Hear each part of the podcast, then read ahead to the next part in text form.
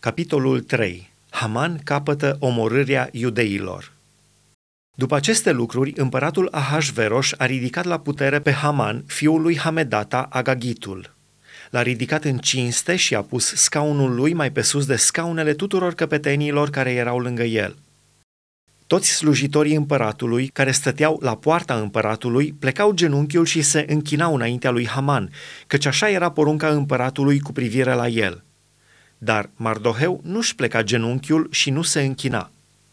Și slujitorii împăratului, care stăteau la poarta împăratului, au zis lui Mardoheu, Pentru ce calci porunca împăratului?"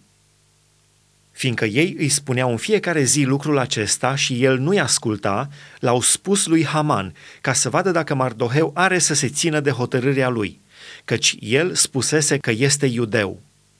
Și Haman a văzut că Mardoheu nu-și pleca genunchiul și nu se închina înaintea lui. S-a umplut de mânie, dar a crezut prea puțin pentru el să pună mâna numai pe Mardoheu, căci i se spusese din ce popor era Mardoheu și a voit să nimicească pe poporul lui Mardoheu, pe toți iudeii care se aflau în toată împărăția lui Ahasveros.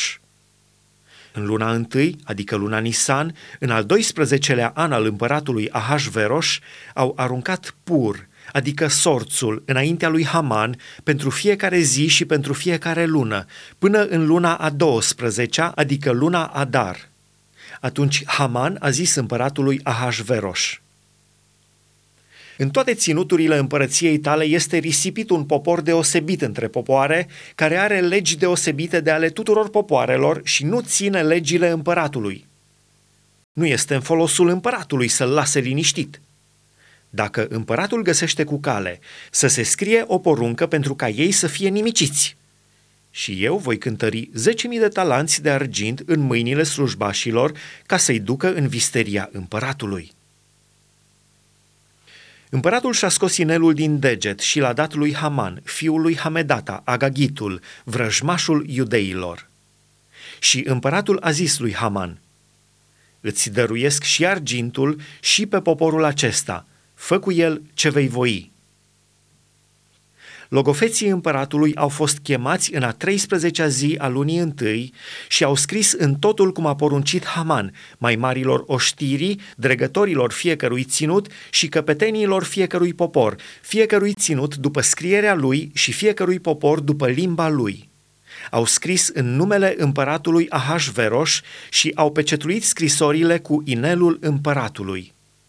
Scrisorile au fost trimise prin alergători în toate ținuturile împăratului ca să nimicească, să omoare și să piardă pe toți iudeii, tineri și bătrâni, prunci și femei, și anume într-o singură zi, în ziua a 13-a a lunii a 12-a, adică luna Adar, și să li se prade averile. Aceste scrisori cuprindeau porunca împăratului care trebuia vestită în fiecare ținut și îndemnau pe toate popoarele să fie gata pentru ziua aceea. Alergătorii au plecat în grabă mare după porunca împăratului. Porunca a fost vestită și în capitala Susa. Și pe când împăratul și Haman stăteau și beau, cetatea Susa era îngrozită.